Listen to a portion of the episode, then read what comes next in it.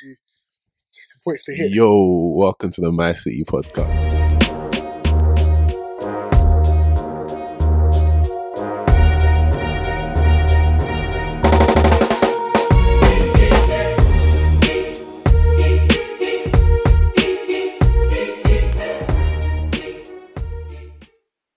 All right, cool. Um, go through. Okay, yo, yo, yo, yo, welcome back to the My City podcast, episode 50. Um, that's a landmark episode, so I just want to take this time to honestly just thank everyone that has um, listened for the past 50 episodes. It's been over two years. Um, the growth has been real.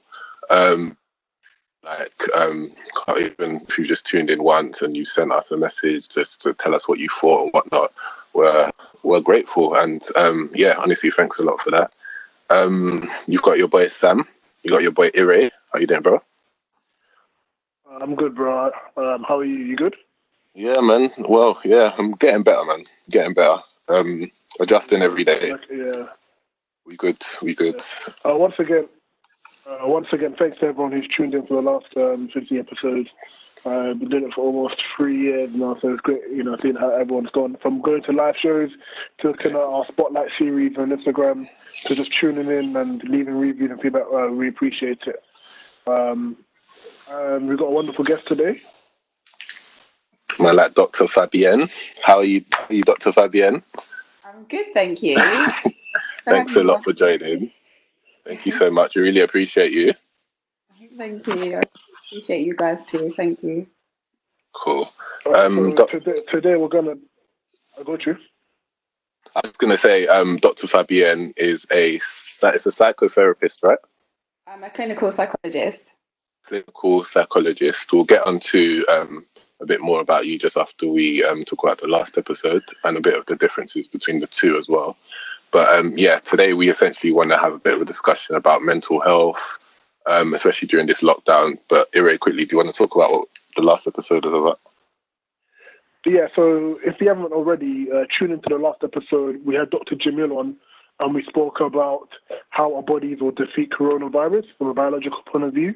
So we looked at the whole, the complete biology behind um, coronavirus, how it affects us, why we get sick, and then uh, what our immune response will be. And then we also spoke about how the NHS is coping with the demand and what vaccines could look like. And if you haven't already, tune into our um, Spotlight series with Dr. Catherine, and she gave a more in-depth um, series or explanation as to what we can do from a practical point of things, as in like when to go to the GP and when we should feel safe um, taking a vaccine. And if you haven't already, check that out on Twitter or Instagram um, at My Podcast. Uh, and today, as, as Sam mentioned, we have Dr.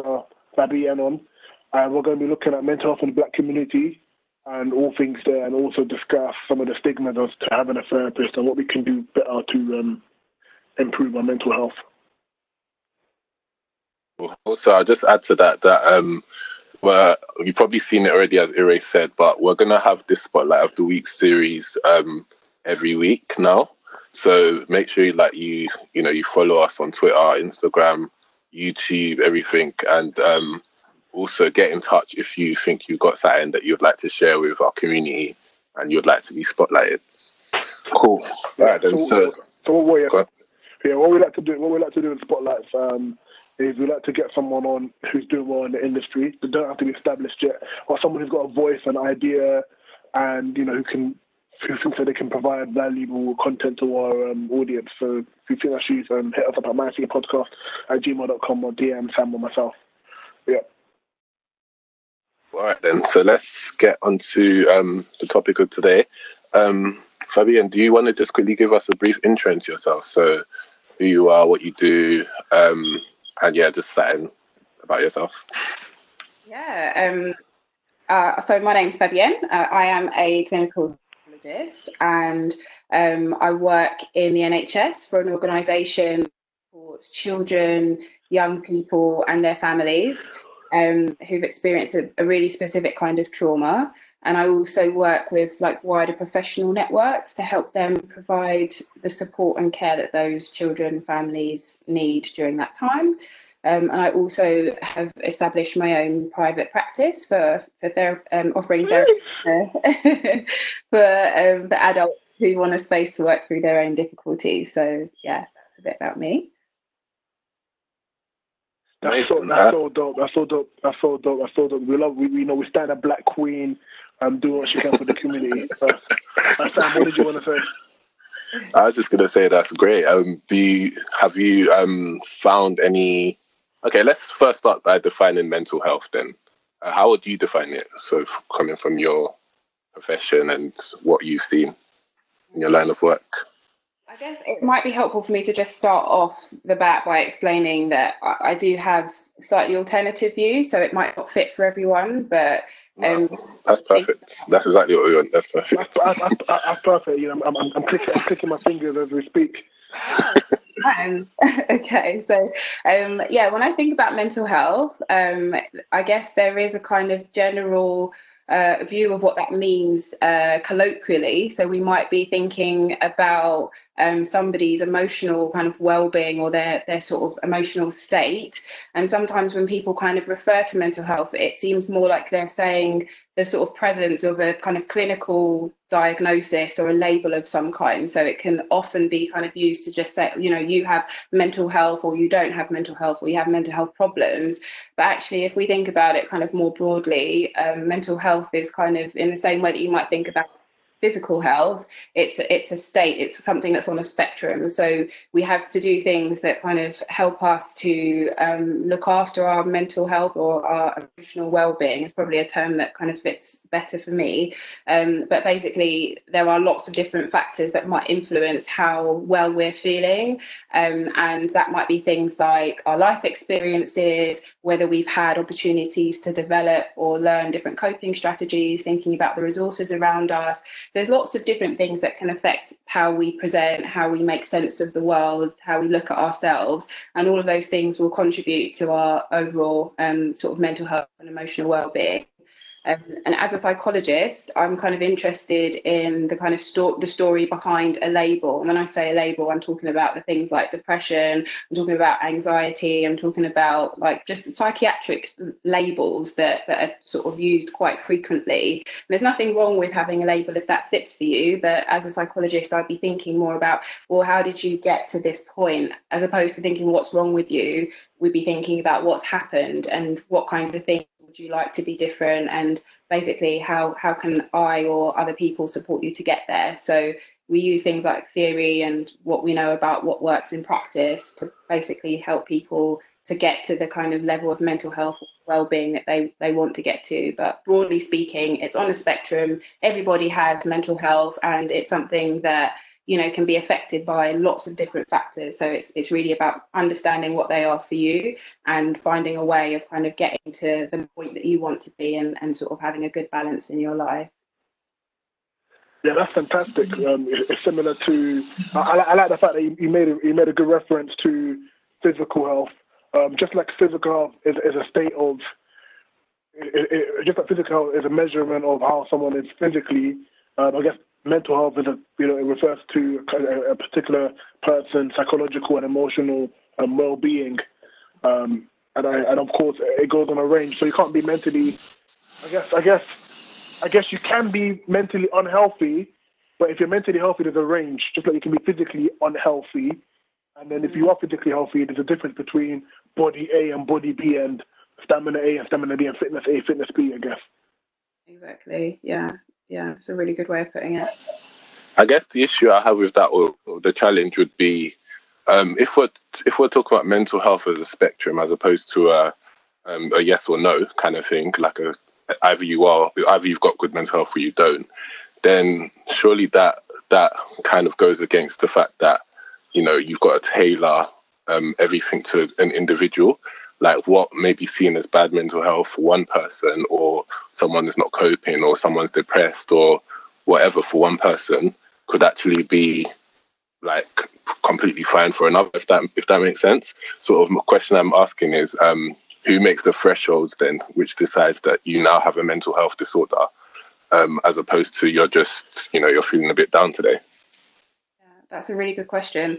Um, well in a kind of um, NHS setting or context, um, you would be thinking about um, having an assessment determine whether you're presenting with kind of clinical symptoms of a particular diagnosis or, or label. So, um, for example, with anxiety or depression, there will be questionnaires, self report questionnaires that people are handed and asked to kind of think about how they've been feeling over the last couple of weeks.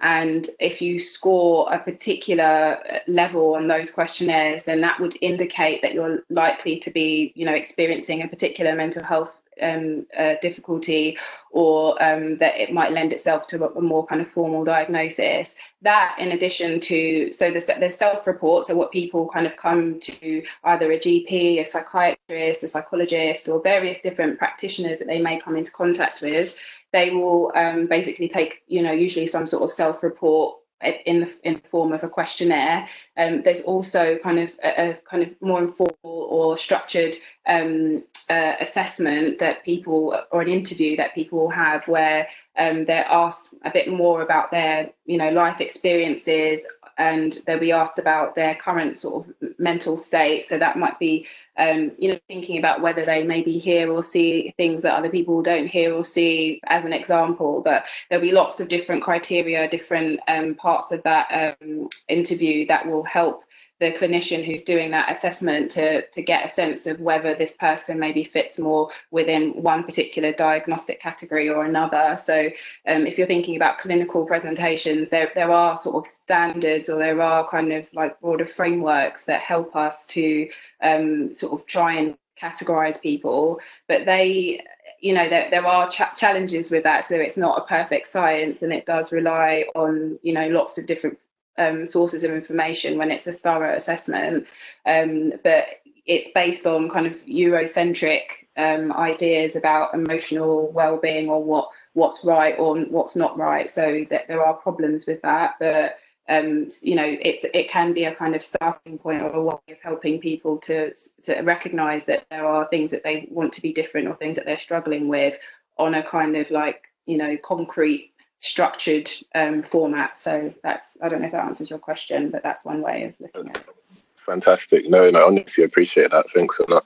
Um, I guess sort of um, merging that onto the next point as well. Then um, are things such as race, or um, again, this goes back to the to the um, tailoring to different kinds of people, but are black people seen as more likely to have mental health problems. Um, I know we're going to get onto stigmas and stuff like that later, but just talking about actually having bad mental health, are we seen as more likely to have that than like white people, for example? Um, so it's actually like a really interesting question because actually, um, what the statistics will tell you is that black people don't tend to be offered um, services at the kind of earlier stage of maybe developing some kind of mental difficulty or becoming distressed. So um, you you would um, think from looking at the numbers that maybe Black people don't experience things like low level depression or anxiety or things like panic attacks or you know like the kinds of um, distress that might kind of see you visiting your GP and then them referring you on to see someone for kind of like telephone sessions or like regular contact with somebody who will give you like strategies and advice to try and manage uh, the, the symptoms or the difficulties you've come with. Um, the, the statistics often point to Black people being in the sharper ends of services. So that would be um, within kind of, you know, inpatient hospitals um, or uh, being, you know, taken through the criminal justice system and not necessarily receiving adequate care, but having labels or diagnoses such as psychosis or schizophrenia. Um, so uh, black people tend to be much more likely to be diagnosed with that um, as a as a psychiatric um, label than um, their white counterparts, um, and it's often associated with much poorer outcomes, much higher levels of distress, um, much more kind of restrictive treatment as well. So it's um, that's the kind of picture that you would sort of that, that seems to be painted of black people that we do experience mental health difficulties but that they're much more severe and enduring um, um, there's also uh, this kind of narrative around, you know, PTSD, post-traumatic stress disorder, and trauma that a lot of Black people are kind of presenting with really high levels of um, with trauma. And um, again, uh, that's that's probably at the point when they're about to access um, a kind of sharper end of the service, or um, you know, not not having had opportunities to engage with like lower level or um, less intense services before that point. So it, that's that's what the statistics would say. But I'm sure, again, kind of you know, colloquially or through speaking with people that you know, that you get a sense that there is a kind of a, a variety of things that people may be stru- um, struggling with. So people do experience, Black people will still experience anxiety and panic attacks and OC, obsessive compulsive disorder. And you know, I'm throwing out all these labels in a kind of a bit of a flippant way because yeah on the one kind of think actually is it really helpful to label people in that way but that people still do present black people do still present with very similar kind of um, uh, diagnoses but the way it's made sense of or the way that people present with them might be different than their eurocentric counterparts or their, their white counterparts what would you say are some of the most common mental health conditions in the black community I know you just I know you I know you're giving some labels. I know you said some recently, um, but like, what would you say the top three or the let's say top five? And I guess I guess it'll be different when dealing with children to adults, right? Um, so maybe if you can give some from children for top three you see, and then top three for adults. The, I would say actually it's okay to kind of generalize more broadly because what what the the challenge is is that we don't have enough data about what what people are being diagnosed with because a they're not really accessing the services um, and having kind of like an uh, an assessment of their difficulties or their needs at various points in um, their journey. So it tends to be people who are really kind of like at you know that, that crisis point or really struggling. So they're getting much um, much more like I was saying severe an enduring label. So it would be, I, th- I, think, the, the ones that I've mentioned already, psychosis or schizophrenia, which is a bit more of an outdated term, but that that's something that people would would be black people are more likely to to have as, as a kind of common mental health disorder. And then um, there's also uh, uh, PTSD or post-traumatic stress disorder as being the ones that are kind of most documented. So that's if you're asking me about what what the research is saying that those are the sorts of things that you will find. But you know things like the, the common mental health disorders or diagnoses are things like anxiety and that could include like i said panic attacks um, low mood and depression, and um, there's also things like eating problems with eating, and um, so it's it's quite difficult to say actually specifically for Black people which ones come up the most because they're not actually being documented in the way that we we need them to to be able to say that definitively. It's an it's an interesting one that you mentioned um, trauma because I feel like um, sometimes what happens is that maybe you have an adverse mental health um, disorder or issue and you don't realize that it's that. I mean, I remember while I was um, while I was well, much younger, I was in school. Um, I, I was very angry. I was just chronically angry, like to the point where um, it was a problem. And the school that I attended to, I think I, I mentioned this in the first um, podcast that we did, but the school that I attended um, rather than kicking me out of the school or doing whatever, they got a, I don't know if it was a psychiatrist or someone. Basically, I had anger management, um, like sessions, weekly anger management sessions with someone that was specially brought to the school for me. And it was only during the course of these sessions and being forced to like open up and talk and talk about like trauma from my past and things that I've seen that mm. I was later like diagnosed with having anger, whatever whatever you whatever the condition is that you need to have anger management. And she mentioned mental health in that capacity. And I honestly do feel like a lot of people have adverse mental health problems and don't even realize it's something that needs to be diagnosed or assessed in the way that you say. And the other thing I was going to say as well is um, if when you were mentioning schizophrenia and things like that, it brought me back to uni where um, they were talking about marijuana and like weed and stuff like that being um, having links to um, basically things like schizophrenia and other mental health issues. So I don't know if that's something that's being that's discussed in any of the circles that you're in, as um, maybe something that can be linked to um, the prevalence of the, of those conditions in our community. I don't know if you'd have anything to add on that or anything that you've heard.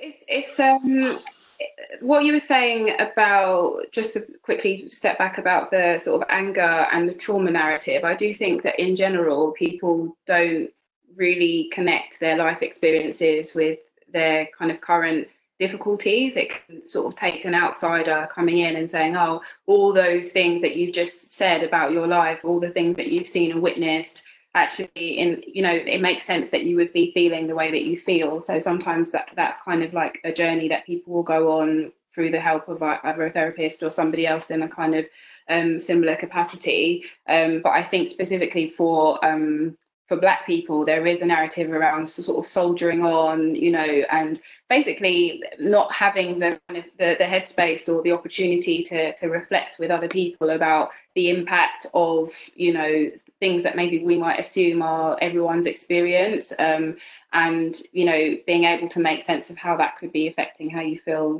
day to day or the um, the struggles that you might be facing.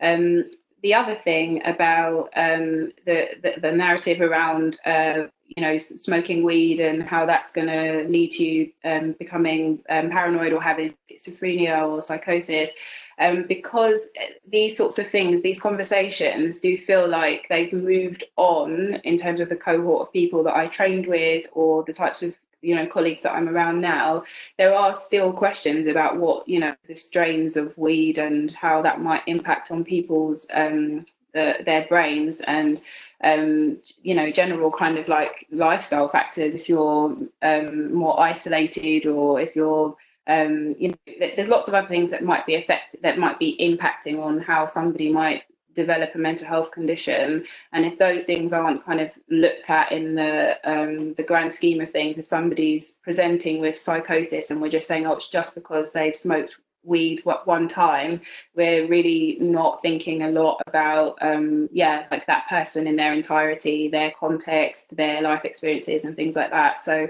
it is a narrative that I've heard of, and I think it is quite dangerous because it reduces um, people's uh, experiences to, you know, having smoked weed a few times or once.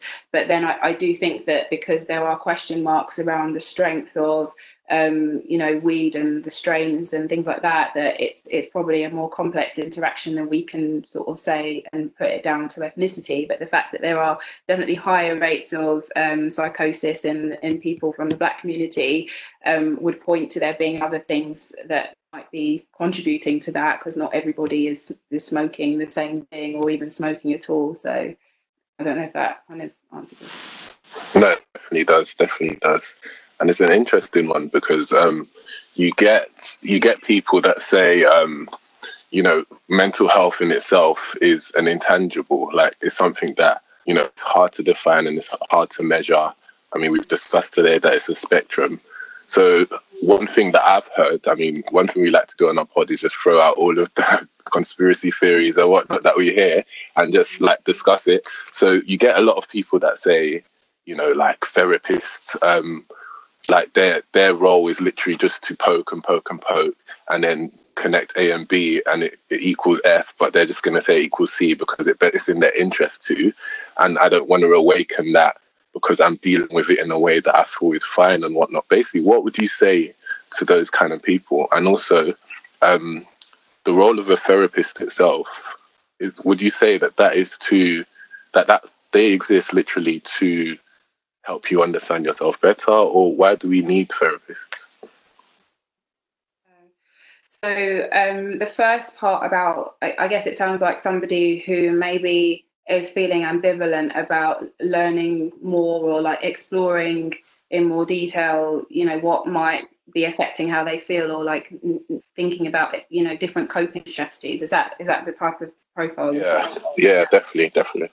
And I think that that, that again is, is something that that that um, I see um, in my day-to-day clinical work, and I would see in my private practice as well. There's a um, a general kind of ambivalence that people might present with when they're about to make massive changes. Like, do I really want this? Do I really want to have that level of understanding?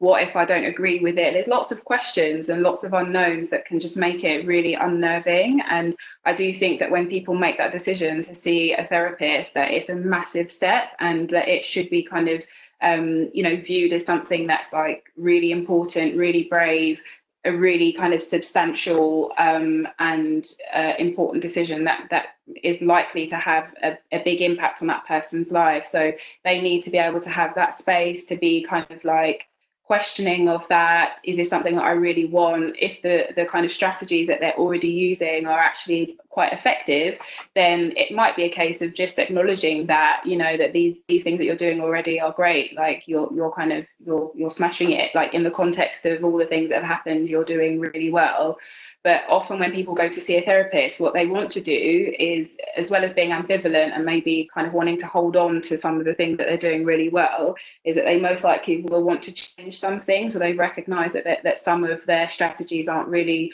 working anymore. And sometimes the strategies or the, the kind of the resources that people have built up around them, they developed in a context where they really needed to use them. So at that time, it was really helpful, you know, to be really avoidant or to like isolate your yourself from everyone but like over you know a couple of months maybe a couple of years if you continue to sort of do that and you know you're still feeling not very good or actually you want to feel a different way or you want to try something new there is going to have to be an, an, element of like you know give and take in that process of of you know trying new things and and trusting somebody to to support you on that journey.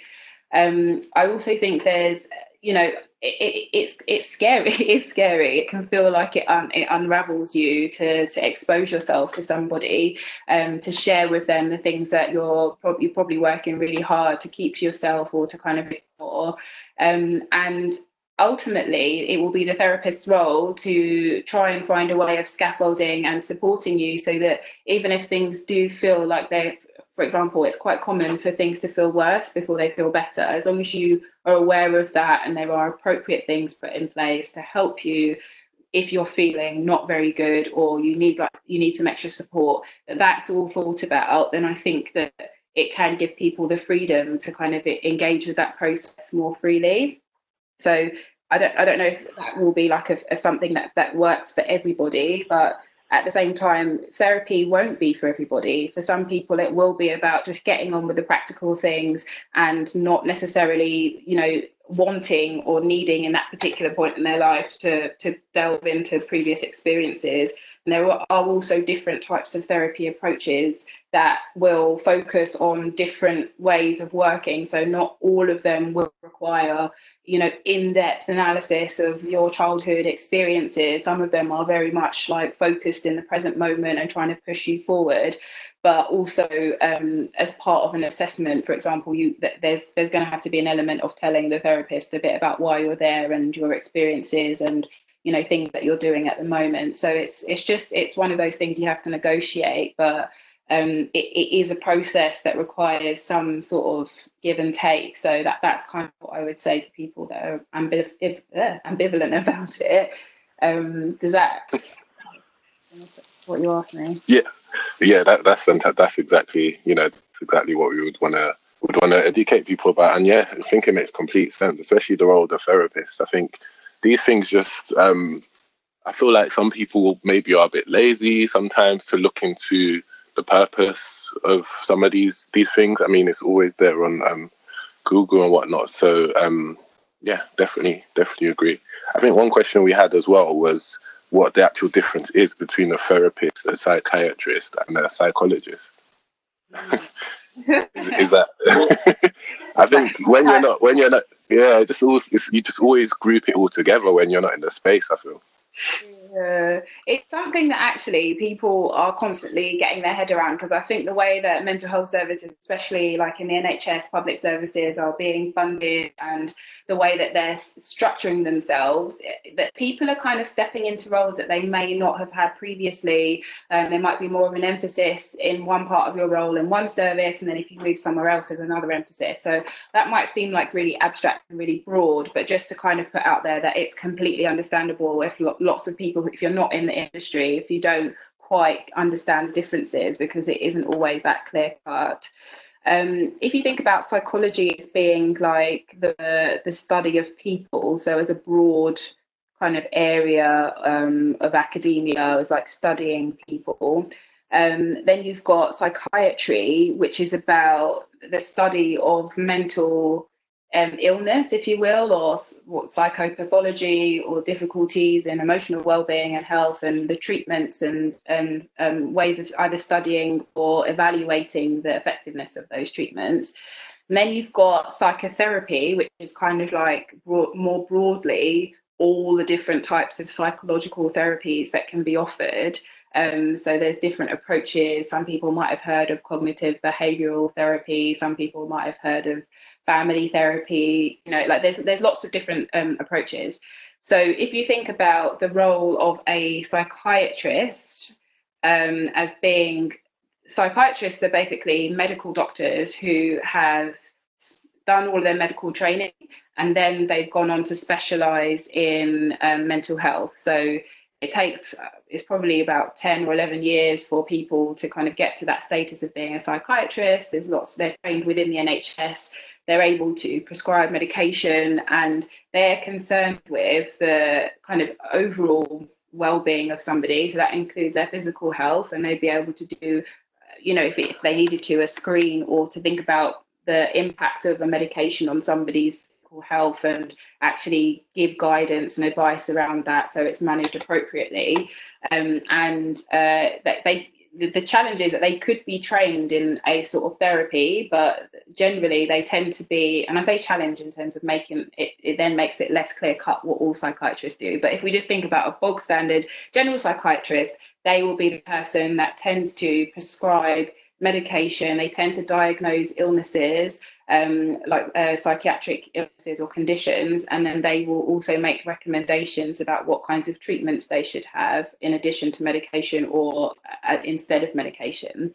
Um, then, if you think about a psychologist, so a psychologist is a type of therapist so I'm a clinical psychologist, but there are also things like counselling psychologists, there are forensic psychologists, there are health psychologists, there are psychologists probably, you know, in every single field that you can think of, but there are lots of different psychologists. And um, what what kind of differentiates a clinical psychologist, for example, is that we tend to work with people who have presented with some sort of clinical diagnosis or some sort of impact on their day-to-day life that's you know because of their their dis- emotional distress or emotional difficulties um, that they that they aren't able to live their lives in the way that they need to. So it is a clinical need that um, we're responding to, and we could offer because we're we're trained across what you the lifespan.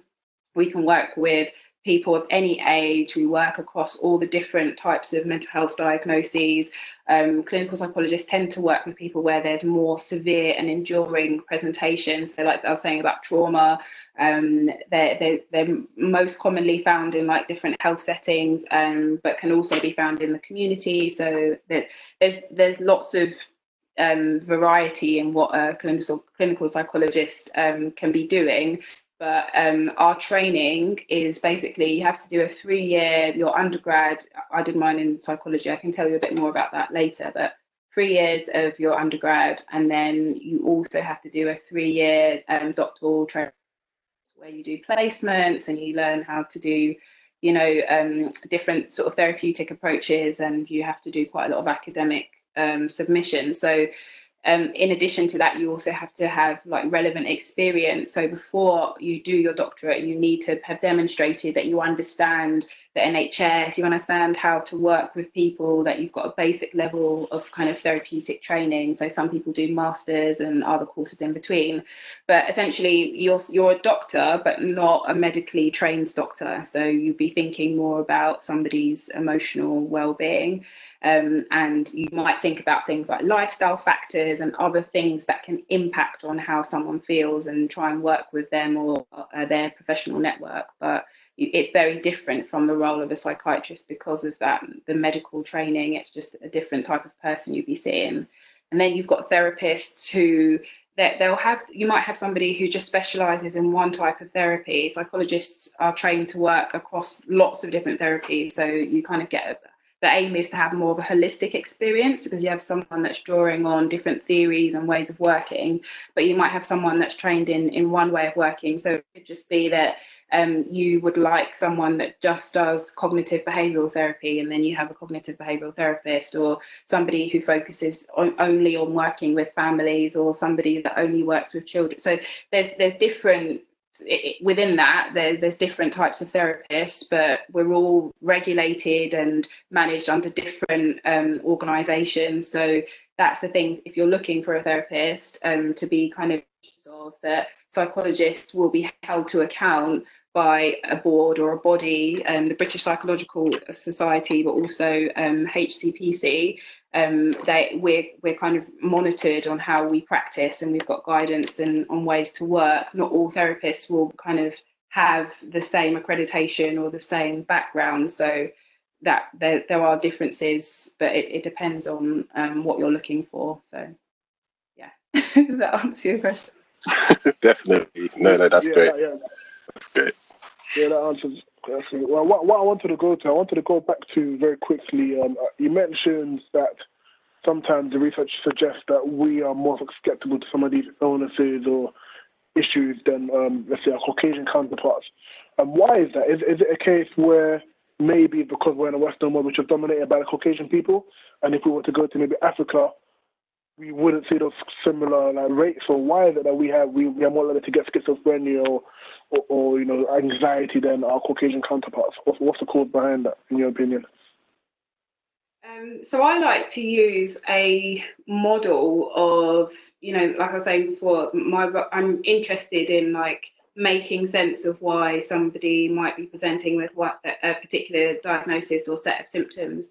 Um, and if you you can, you know, whoever's listening can also Google this at, um, at some point. But there's um, a psychologist who was known as um, Bronfenbrenner, that's Urie Bronfenbrenner, and he came up with this uh, model um, to make sense of how different people um, or how how different things impact on the way that we feel. If I say that like very broadly, there is much more to it, but you can kind of look at the the kind of like individual factors. So if we, it's like um, concentric circles. So if we think of the first like inside bit of the circle um, as being the sort of individual factors, so the things that that like somebody's gender, somebody's age, their you know predisposition to things because of their health, or you know like that's that's like the first part of the the puzzle. So if we think about for black people um, if we're honing in specifically on somebody's ethnicity or race however you want to construct it that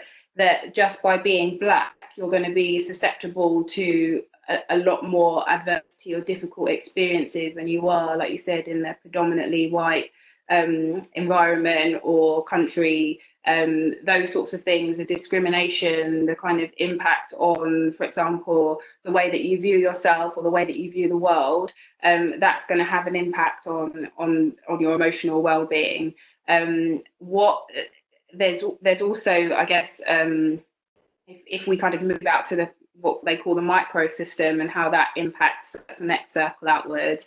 You've got things like, you know, family and friends and school and, you know, other services and how they all kind of impact on how you feel. Um, and when we think about, um, you know, the Black community, it's really difficult to, you don't want to homogenize and say everybody has exactly the same experiences. There are lots of Black people who um, come from families where um, problems are spoken about very openly and there's space to kind of think about therapy and you know so I, I don't want to kind of deny the um, uh, experience of people who do, who do have families that come um, that, that are set up in that way. Um, but if we think about, um, for example, if if families are dis- black families are disproportionately affected by um, discrimination and racism, and that ends up affecting somebody's employment opportunities, their opportunities to earn money or to have a good sense of their identity and self, like to feel empowered within their community, for example, that's going to impact on the whole system. So, not just like an individual person, but everybody in that family is going to be affected by that. If, the, if you're kind of living in an environment that actually isn't really conducive to you getting those opportunities, or where you are trying to get opportunities, you're being turned away because of things like your ethnicity, that's the unifying factor, um, then of course that's going to impact on the, the types of things that you feel that you'll be good at or the, the kind of view that you have of the um, future how ho- hopeful you feel how motivated you feel um, you know so that I, I, I don't want to kind of labor the point in going through every single factor but essentially if you look outside of someone's microsystem so that you know like the family friends and even school like you, you mentioned as well sam the kind of if your school hadn't taken a particular view and supported you in a particular way your outcome who knows like how that would have affected you kind of long term so how how schools and systems basically um, influence the way that we, um, you know, uh, engage with our difficulties or how we make sense of them. If you're viewed as a problem child as opposed to someone that needs some support, your outcomes are going to be uh, different. Um, and then in the kind of uh, just thinking about the services narrative as well, if we're act, trying to access services early, so like trying to get to our GP and say, oh, I actually feel like um, I'm not feeling very good, I want some help around this um, there's research that suggests that we're not kind of viewed in the same way as our, our white counterparts in the sense that um, GPs tend not to view us as being psychologically minded or wanting to access therapy, or because we're there's a sense that you know maybe it might be about how our difficulties are communicated in those early consultations, but there's certainly there isn't that same kind of willingness or motivation to refer people, black people, on for like um, therapy at the earlier stages and it's first kind of developing, like difficulties developing. Um, so you've got all these things kind of, I would say, effectively going against you um, and then it just kind of expands out into like you know the general society how how different services engage with you what you see in the mass media you know different um, policies and how they affect you in a kind of local way like what services are provided or what opportunities are given for you to really grow and develop. Um, and then then you think about you know attitudes and like ideology. So like the wider culture of um, being in a you know black community the kinds of views that are held more broadly within the black community but also outside of the black community. So there there are things like stigma um, there's just a, a, general sense that actually speaking to other people about your problems is is a bad thing to do. And the more that's kind of ingrained in you the less you will be likely to kind of at those earlier stages actually open up and try and access the sort of support that you might find um, helpful, but also there isn't an opportunity to acknowledge when you're really struggling with the kind of the reality of being a black person in a, in a predominantly white um, country that there are lots of challenges that just kind of get swept under the carpet as like being normal life. When actually they're hugely traumatic. They are you know they're things that people again if you were to really lay them down and actually analyze well how has this shaped how you feel about um, you know the police or how has it shaped how you feel about women or you know all these sorts of things when you lay them out they have a massive impact. And because they don't get spoken about it kind of has to go somewhere. So effectively that there's there's there's probably more to say about this than um than i'm going to go into in this um yeah, yeah yeah yeah i can imagine.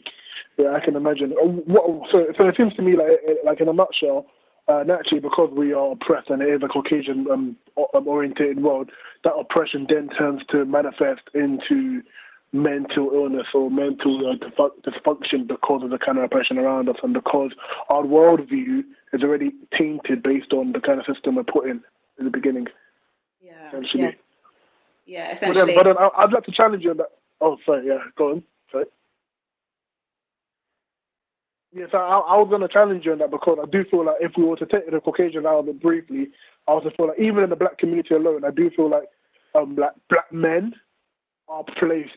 You know, there's a lot of pressure on black men anyway to be the provider, to be the protector, and so on. And I think that's why we see a lot of huge rates in the kind of black illness, in the kind of mental illnesses we see in black men alone. And you made a very good point in that the stigma with communicating and telling people about your particular mental issues or what you're going through. Whereas I guess in the Asians, they have a great support system where they, they've got a community-based support system where it's common for everyone to talk about each other's problems. And I guess with Caucasians, they're often open with each other as well when it comes to, you know, sharing the burden of their mental load. Whereas I guess in, a, in, in black particular culture, there's almost that kind of taboo of telling someone that, okay, you're not feeling well mentally or you're currently down. What are your thoughts on that? Yeah, I think I, I don't actually think that's in, like um, much different from the views that I have. It's quite it is quite without going through like there's so many different factors and they will interact and affect people in different ways.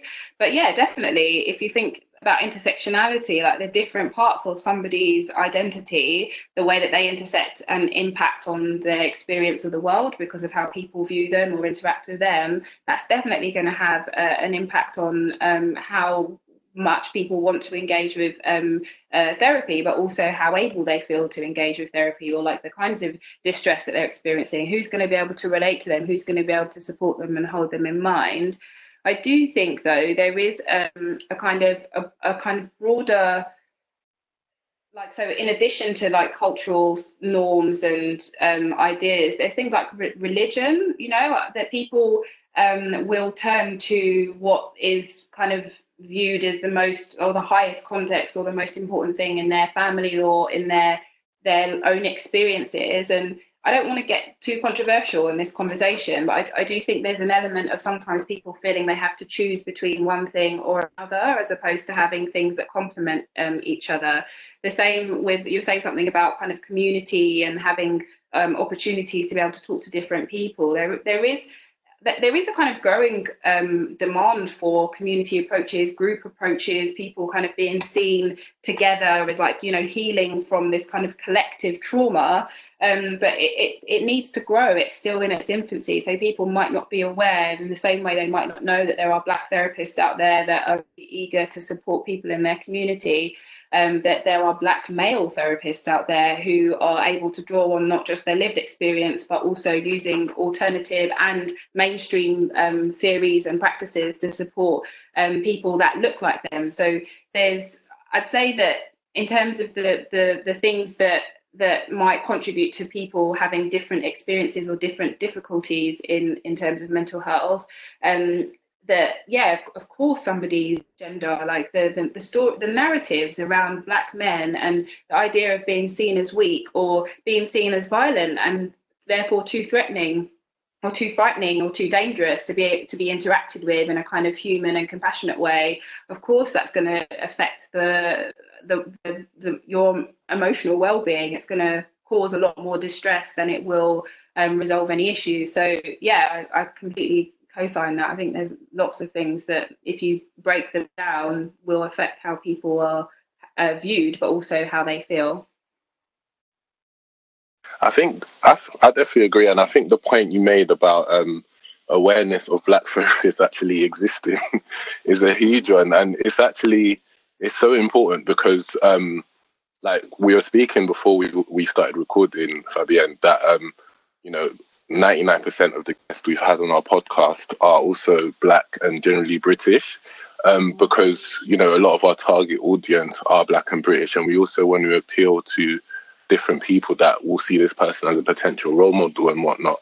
So that comes that's born out of the fact that um, we believe that you know people like relatability, people like stories, people like to see themselves in people, and I feel like that can be um, transferred into therapy as well. So like you're gonna feel more comfortable if you're a black man that has all of these um, things said about your like other black men that you know they're violent, they're this, they're that.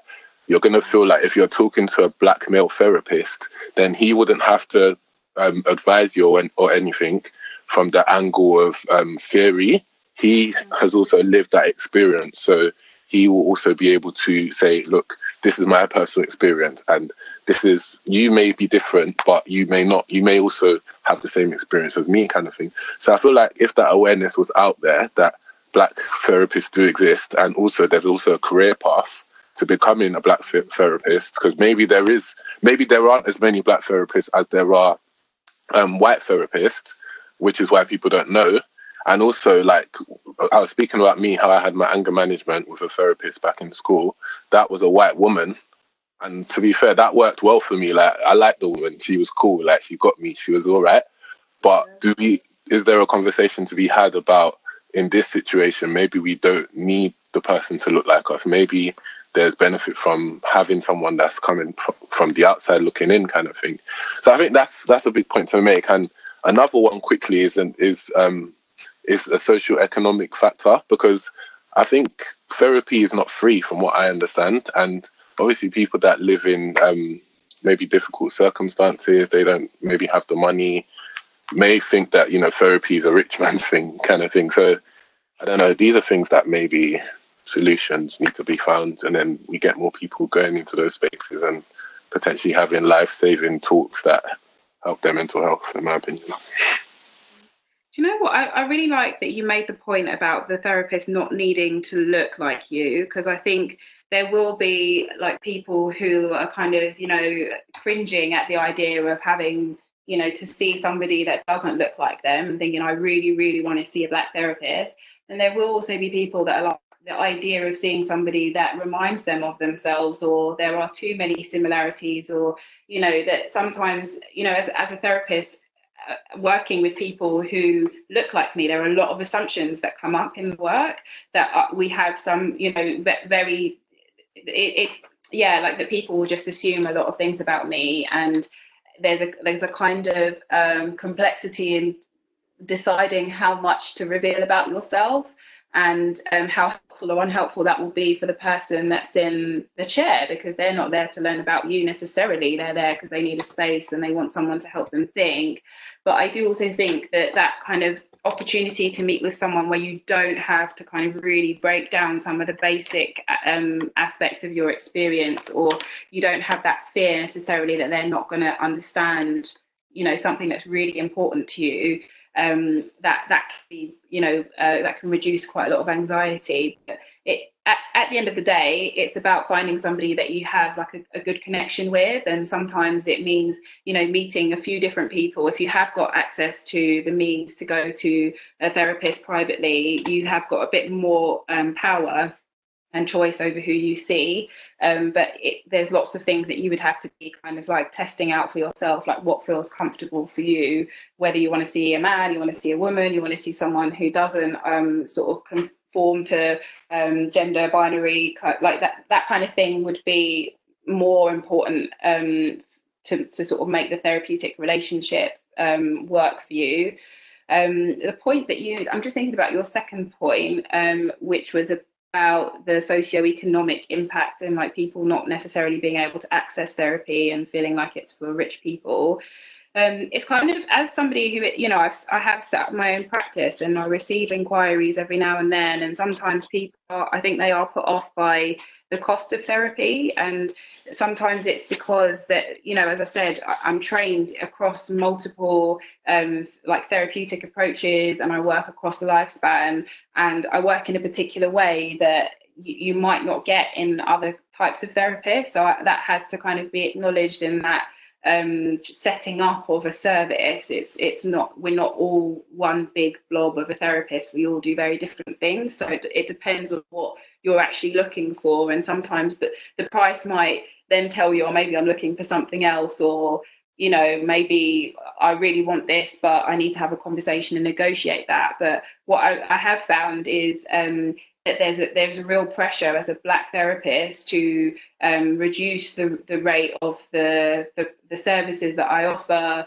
Um, and th- it's quite complicated because it, it, means something about um, how black people are viewed when they're in a professional context as well. Like, how do you um, you know, develop your own reputation or be able to have a sense of yourself as being worthy within a white profession if everyone that um, contacts you is asking you to bring the price down. But then having, you know, being somebody that is from that community, from the black community, and thinking actually financially, if things were the other way around, or if you know, I would probably be doing the same thing, and what does that mean? So there is a there's an element of kind of um, there is a, there's a financial implication to requesting a particular type of service, and I don't think you can get around that. Some people will charge less; they'll have like low cost slots, they'll have sliding scales. So they're the kinds of um, uh, therapists or um, services that if you if you are financially kind of restricted, that you may want to kind of seek out um, and and see how you get on. There's also a kind of argument that we have more generally in the NHS about basically when people it's different because in the NHS it's it's free. So people are accessing a service at you know it's it, at the point of entry they're not having to pay for it. Um, but sometimes it's not the most important thing for somebody. So it's not to say just because you don't have money that therapy won't be helpful for you um, at all. That's definitely not what I'm trying to say. But it might be that for some people there are other things that might be more important that they you know would like to focus on or might need support around first or you know when we're trying to make things more accessible for people i think the thing that gets missed out is how do we improve people's lives so that they can actually afford services that are sort of designed for them. There's a bigger argument for actually like on a national level addressing um, social inequalities and making sure that people are able to afford these kinds of things and live better lives generally so maybe they, they wouldn't necessarily need therapy to use it in the same way um, but yeah in terms of the the cost argument i think um, yeah, certainly seeking out. There are lots of charities and lots of um, individual practitioners that offer lower cost slots, um, but negotiating with your therapist and asking them, can I, can I, like, or explaining your situation and seeing what's possible also is a, a good way of, of seeing if you can still work with someone that you maybe otherwise thought you couldn't access.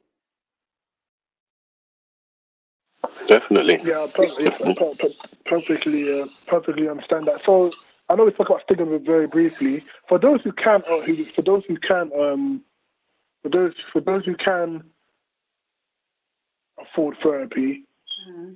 and who are listening and, and, maybe they're on the fence about maybe um, the, the way the way of dealing with stigmas versus the way of actually going for therapy. What does a therapy what does the therapist actually do? Like run me through a therapist session. Like how does it work?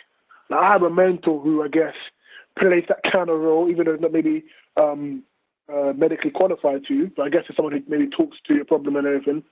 But in terms of what a person gets, like how does a session work? Like, yeah, talk to me about what therapist actually does in a particular session. Mm-hmm. So um, everyone's going to work really differently. Unfortunately, that means that I won't be able to give you like um, an exact like uh, like catch-all answer. But I do like that you've mentioned something about having other people in your network that you could, you know, that that sort of create that space for you because there will be. It's not things that are therapeutic don't always take the form of like actual therapy. It could be you know spending time with loved ones or having somebody outside of your immediate family that you can confide in. But the difference is that if you're doing that with someone who isn't medically trained if they're they're they're become like issues or you know that you you need um, sort of specific boundaries or a contract in place to really make that a safe enough space for you to make use of it um, um, and benefit from it. Um, so essentially what you would be getting from a therapist that you might not necessarily get from like a friend or a mentor is that arrangement that kind of negotiation of how you're going to use the space kind of really it, there's a there's a hope that it will be tailored for that person. So um, it's it shouldn't be a kind of one size fits all anyway but um, in an, in an initial session or consultation, for example, the, the therapist should really be trying to do a bit of an assessment, get a sense of the main difficulties, how that person uses the space, what their experiences have been before, like just just getting a sense of what what has led them to what um, wanting therapy at that time and then creating a bit of a plan with them. Um, and again depending on how the person works it might be about having you know regular sessions every week. Um, you might have an hour or 50 minutes can be the standard amount of time. Um, and just thinking about what that person's goals are so trying to make sure that you create a space that is safe and containing. Sometimes people want like um, strategies like they just want something really concrete tell me what to do in this situation. And some therapists won't do that. They will sit with you and help you to kind of arrive at your own conclusions or they will kind of you know basically think and link back to other experiences that you may have had and try some hypotheses or think with you about why there might be a desire to do one thing over another and, and just kind of giving you a bit of space from the difficulty that you've come with so that you can think about it from a different perspective. But therapists aren't there to do the work for you. They're there to support you in the thinking. So it's another head another head that's there to you know be there and, and think with you but also um, to sometimes it would be about giving very clear guidance and imparting some um, advice, but um, that basically it's a, it's a conversation with a purpose that should leave you feeling somewhat enriched afterwards or moved from some position. Sometimes you might feel better sometimes you might feel worse. So there's it's kind of a relationship that develops and um, that where you're able to maybe be more vulnerable be more open because they don't they don't they shouldn't really be sharing too much about themselves. It's a space for you somebody that's there to be alongside you and support you in your thinking. Oh that's that's perfect. Sam did you want to add something to that? Honestly fantastic. You're dropping gems to fabienne so appreciate it. Um, we can move on to covid. We can keep this um, pretty short. But essentially um, we just wanted to have a brief discussion about what you think um, the impact of us being locked down for such a long period of time will be. Um, we spoke to someone earlier this week, um, and she was telling us, like, you know, from a biology from a biology perspective, um, literally humans are meant to be around each other. There's literally science behind it. So just to see us being kept apart, it, it's not it's not going to end well, is it? so um, yeah, what do you think?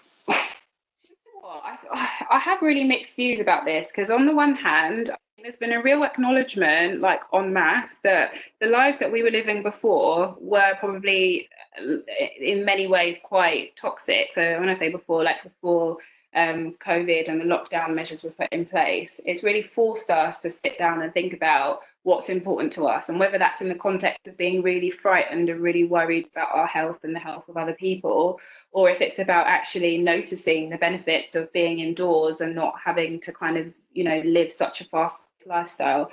Obviously, that's not going to apply to everybody, but I think you know just to kind of counter that that sort of idea that you know lockdown is in itself is inherently bad for society um i'm not yeah i'm not sure that i I would commit to that view, or that it'd be detrimental for us to have been in this in this process. But I would balance that with, you know, people are in different situations. Um, some people are going to have been really badly affected by COVID, um, whether that's through, um, you know, themselves physically uh, um, experiencing COVID, um, knowing people that have experienced it, losing people to COVID. Like there's a whole range of, of different experiences that are going to have come out, which will leave people feeling very different and very impacted upon by um, once we kind of step back into whatever post lockdown life looks like. So there's certainly the element of kind of grief and loss and anticipating people's loss and grief and you know things being just change in general people really struggling to kind of adjust and cope to a, a new way of, of being um, I also think that there's going to probably be uh, like people feeling very anxious about coming into contact with um, COVID, like with the virus and with um, other people that may or may not have the virus. And people might be feeling like more kind of health anxiety symptoms, worrying about their health and the health of other people, um, going to quite extreme measures maybe to protect themselves. But it does feel reasonable given that we've had such mixed messages about how to stay like steer clear from the virus. So can imagine people will just generally be feeling a lot more anxious and feeling maybe a bit like they they're not able to um, uh, take control in any way of the spread of the virus apart from staying indoors but like generally i think people will feel like there's not much else that they can do it's it's probably like you know just a, a, an overwhelming feeling of being frightened. Um, but then I also think people being isolated, you know, there, there's there's a lack of um, social connectedness, which we know is, it impacts on how people feel about themselves and sort of feel generally it, it, makes your mood dip if you're not around other people.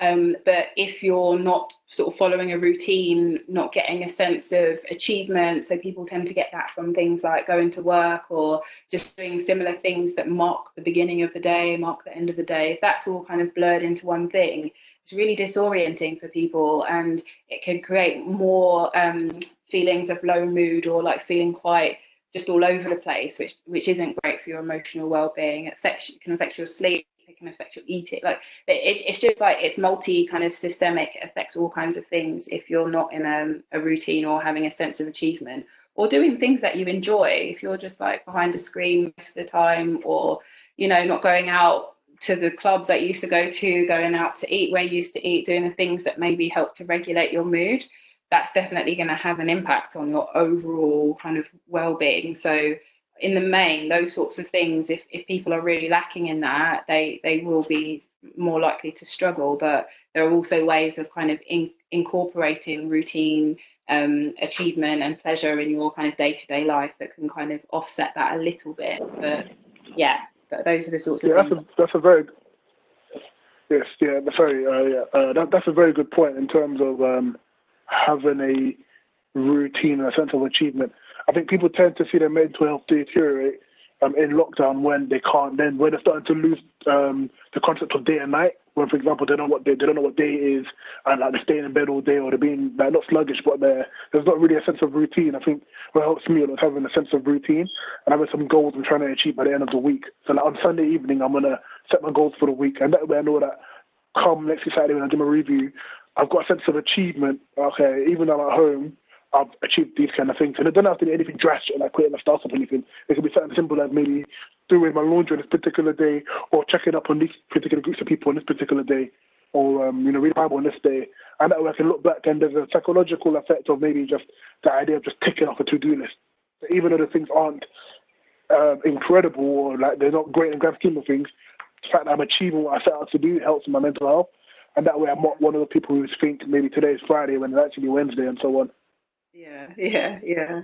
I, I think that that's a, a really good example actually of being able to like regulate yourself and attune yourself to the week and the day, like setting goals. Because I'm not going to lie, I've definitely woken up and been like, what it, what day is it? Is it Sunday or is it Thursday? I'm not sure. And that's just because I don't have the, the things that would mark my regular kind of routine, like to know that this is definitely a Thursday because this is these are the things I do on Thursday. So trying to create that is definitely important. But lifestyle factors. I mean, people, you know, have been advised, encouraged to exercise, encouraged even like eating and drinking. All of that's going to be thrown off. People might be drinking more, eating less, or vice versa, or a bit of both. But um, there's something about it just feeling like it's thrown people off that um, that might be that's that's maybe the the kind of the thing that people will be noticing at the moment. The long term effects of that, if if there is a kind of um, uh, a way of of helping people to feel like they can safely, you know, get back to the things that they were doing before. That's probably going to alleviate some of their anxiety. But even people's work situations, there's so many people that have been furloughed. So many people have uncertainty about their, you know, their financial situation. That these sorts of things are realistic worries that are, of course, going to impact on how people feel. And until they're managed, I, I, feel like it, you know, it would be unfair to assume once lockdown is finished that these things are just suddenly going to fix themselves. There's an element of like, you know, anxiety that that needs to be like practically addressed, at, like by external forces and factors. So I think for a lot of people, once that's done, they will feel automatically a lot better. Um, but yeah, there there are other things that you can be doing if you're at home, kind of like not sure what to do with your time. There's, lo- there's loads of stuff online. There's I don't know if you're going to be linking things to different websites, but there, there are some um, resources. Yeah, we will. Yeah. Oh yeah, yeah, yeah. What resources did you find so that we could just put that at the bottom of this podcast episode for those listening? Sure.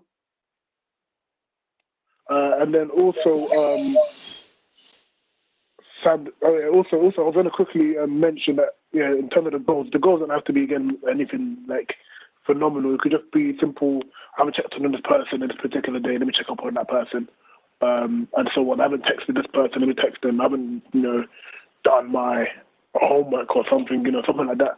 Um, and also, I know even sometimes maybe just change your scene. Um, there's a huge difference between maybe staying in your living room all day to just chilling in your bedroom for one hour or going outside, walking around for the garden. Sometimes that change of scene tends to uh, provide, you know, provide a bit more mental stimulus. Uh, what I was quickly going to ask was, I know you mentioned a good point about um, post lockdown. Like, like lockdown aside, what are some of the best ways to keep mentally healthy and overcome adverse like mental illness? Um, I think it, it's they're quite or similar. Say, are you, you, you, you going to say Valium? A Valium? Oh no, no, I'm not gonna. I'm not gonna throw that out there. But you know, for, for, some people, it, that's that's gonna help them. Um, I would say my the my go-to when I'm kind of assessing and like thinking about where people are currently at has always been to think about lifestyle factors. So like, are you getting enough sleep? Are you eating enough, drinking enough, exercising? You know, those are the kinds of like basic life things that need to be addressed, and they can drastically affect how you feel. Um, are you consuming like any substances? Like, are you drinking alcohol? That could be affecting your sleep. It could be affecting your mood. So just to start off with like the real basics just to make sure that you're not kind of pathologizing and saying, oh, it's actually, you know, you're really like you're presenting as someone who has depression when actually it might be that you need to just make some minor tweaks here and there. Um, also getting into a routine so you you have that that mix of different um, activities as i was saying before like the um, getting a sense of achievement, routine, and um, pleasure as the basic kind of things in your day to day life. And that includes like having social contact and, and things like that. Um, I would also say uh, doing things that are really meaningful to you. So trying to figure out for yourself what do you love doing, what do you like doing, and at the moment it might be hard to do some of those things. But what's the next best thing? What's the closest thing that you can do um, to to help you kind of scratch that itch, if that makes sense, like get get you to um, enjoy something. Um, thinking about our identity can be a bit complex, but like trying to map out something I really love doing every now and then is map out the things that are really kind of that stand out to me about myself or things that are kind of important about my heritage or things that are important about me um, in in a as least narcissistic way as possible um, but essentially trying to um, connect with the things that are important. So i've recently discovered that i love baking. You know, like connect with that. Is that something that lifts you up? Is it a part of your identity? You know those are the sorts of things that i think you can be doing that can be quite playful that you can do like if you're noticing that your mood is dipping, but you're not sort of in a really, really dark place.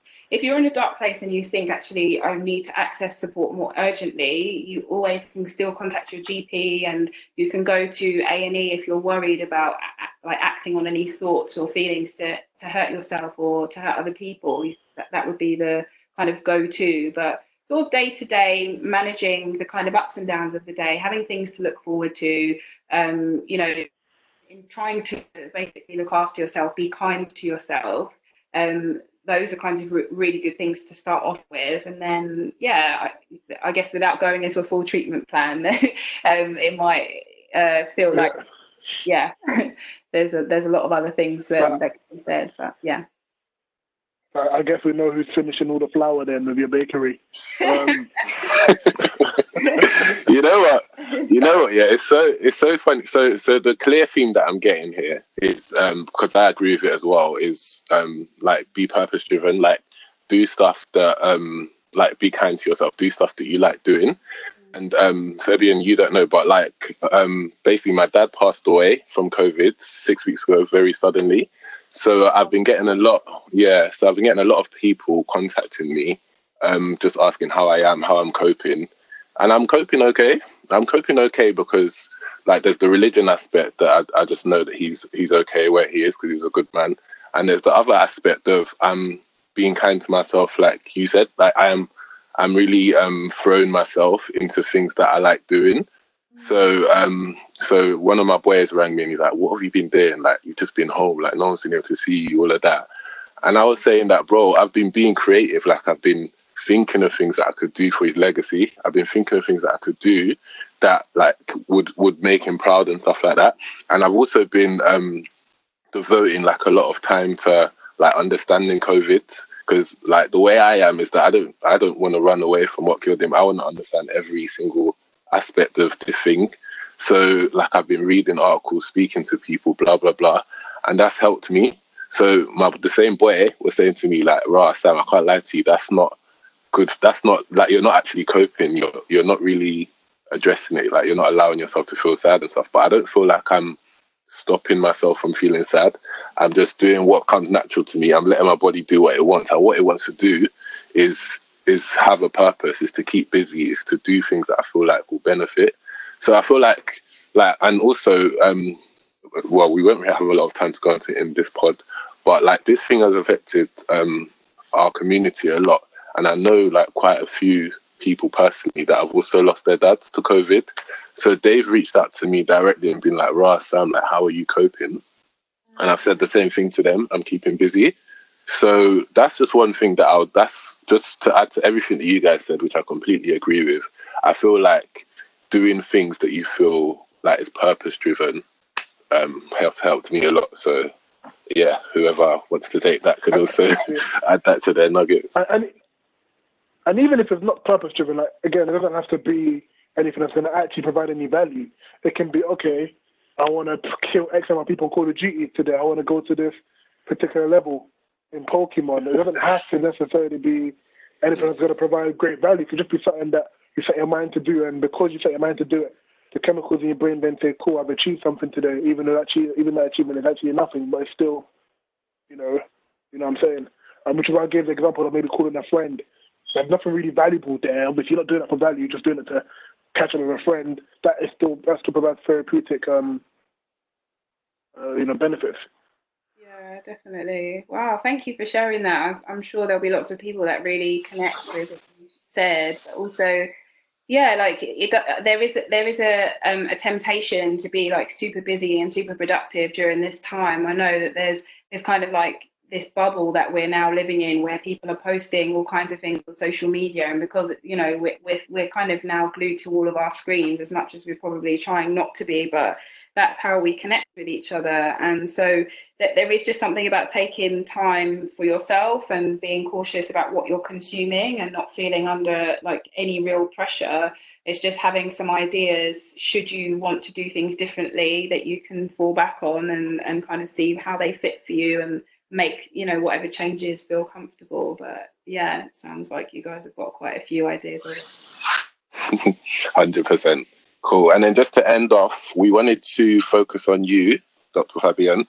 So um, basically we wanted to just ask like a bit about your career journey today um, just high level like how you got to where you are. And again we want more black therapists. We want more black psychologists do you know what i mean? So what would you say to like someone that's thinking about going into that career path, um, what advice would you have for them? And I know we're going to share links and stuff, but if you can say anything like by verbal, then we'd appreciate. Yeah, um, no worries. So I'll start off just by talking about um, what I did from like sixth form upwards, because I think that that's the time when people are making decisions about their careers and when I was even when I was in secondary school, I didn't really know what I wanted to do. I really liked the idea of going to uni, but I also feel like I was steered in that direction by my parents. So it was just always going to be the thing that I was doing and trying to figure out what I was doing there was the next challenge. So um, at sixth form, I did what's called the International Baccalaureate. I don't know if anyone's heard of that, but it's essentially an international qualification because at the time I was wanting to keep my options open, go to maybe study in another country and have a way, a vehicle to do that really, like a, a um, set of qualifications that could be um, recognised somewhere else. So I did that and I, I, chose really broad subjects. So in the end, I, I, I sort of came away from sixth form thinking, oh, I'm, I'm still not really sure I want to do. And that whole process up to like applying for college, uh, for unis and things like that, I still sort of really struggled. But I, I decided on psychology because Um, I'd studied philosophy at um, sixth form. I'd done maths. I did biology. Like these are, and I did English as well. Um, and these are kinds of like you know, if you mush them all together, they're like the the foundations for psychology. But I didn't actually study psychology at sixth form, so you don't have to. Um, but yeah, um, for me, I feel like the subjects I chose helped me to go on to that quite smoothly. Um, I also, in my personal life, um, so my mum has sickle cell, and um, when I was growing up, I just found that that you know experience of somebody having a parent that was really not very well, and not really feeling particularly informed about how to you know manage as a family or feeling supported by local services. Again, I, I grew up in a predominantly white area, there wasn't really much in terms of infrastructure to like support us through that experience. Um, so growing up with you know a range of different things, I'm sure again a lot of people will be able to relate to that experience. But um, certainly feeling that like I, I wanted to be able to help other people or having some kind of like desire to learn more about families and supporting families seemed to come out of that. So um, that that felt you know like an important part of my experience and and having a family member as well who um, had quite a severe stroke um, and seeing the impact of that on them i think all of those things just sort of led me kind of quite swiftly down the path of psychology. Um, I did a general degree in University of Kent in Canterbury, um, and I got a first in my degree. And the reason I'm saying that is definitely not to boast or um, brag.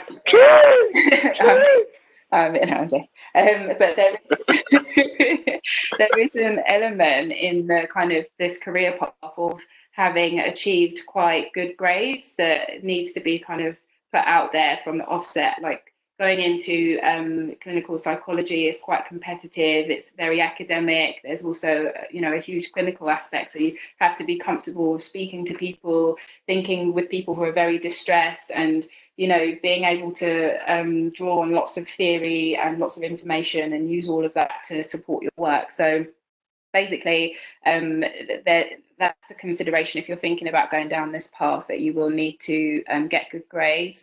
But also um, there are things that you can do like doing a master's or doing other courses should you either want to you know convert onto psychology at a later point or you'd like to get some more learning and teaching under your belt um, that uh, is another way but back to what I did, I worked after I um, did my degree. I worked as an account manager for BT for about two years, and it was a bit of a kind of random role. I couldn't find any sort of um, experience in the NHS to to help me in my um, psychology career, so I just went on and did something that I felt would kind of helped me business acumen wise and like earn some money.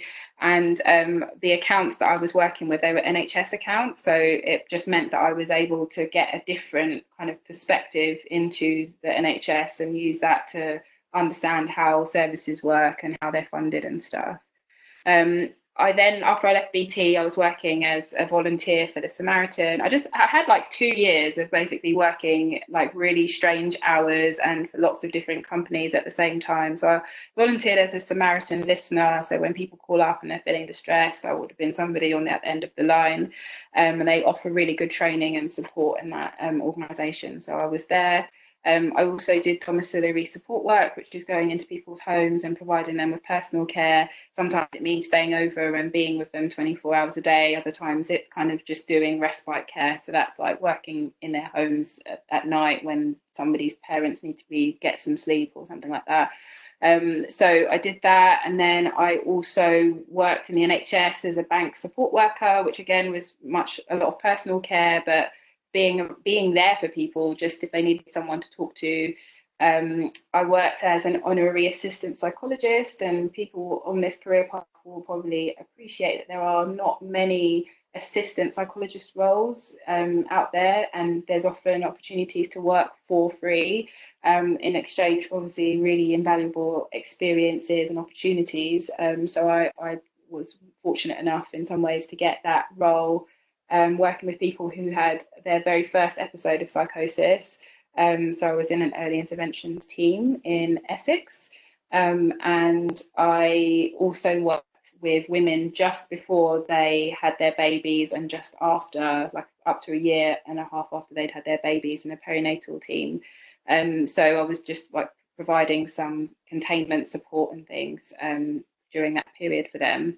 Um, after that, I mean, this this is quite. I'm almost halfway through, but it's there's quite a lot of stuff, and it's just important to highlight that that it isn't necessarily always straightforward journey, and you do sometimes have to be quite creative. But um, the next role that I took on was a psychological wellbeing practitioner, and that's basically working with people who present with low to moderate levels of anxiety or low mood um, and we were using CBT to support them. So I did some training um, and uh, yeah, I took on that role. And then I got a place um, at the University of East London for my clinical training as a trainee clinical psychologist. Um, that's the three year doctoral program um, where you're trained across the lifespan and to work with lots of different um, presentations and needs and disabilities. Um, so I, I was there um, from 2015 to 2018, and I did my thesis there on what mental health services are doing to improve outcomes for Black service users. So that was a really big project, and you can find it online um, if you're interested. But it's it's it's basically thinking about the policies and how we need to um, basically overhaul all the systems um, to to kind of improve the lives of um, the Black community. Um, and then after I finished my training, I uh, got a job working where I am now, which is with children and young people where there's been a disclosure of sexual abuse. So it's quite a specific type of trauma. And we work with their families and their sort of networks to provide like a, a really holistic package of care. So lots of different professionals involved. Um, and then I've recently set up my private practice. Um, so that's basically where I'm at in my journey. it's a very long journey, um, but happy to answer. That, that journey is great. That, that journey is dope. That journey is dope. Um, that journey is dope. What, what I was going to say was okay. So you mentioned uh, you're doing your own thing. you've got your own practice, yeah. and um, you got some links. Uh, where, where can we find you? What are your socials? For those listening who want to reach in touch to you, who want to who want to contact you, or those who want to maybe uh, uh, have a maybe get a quote by a practice, or just want to talk to you because you're obviously you're a fine young lady and more for herself as well. So, uh, where where can we find you socially? Socially, so I do have a, a professional Instagram account, um, which is uh, Dr. Fabienne Palmer.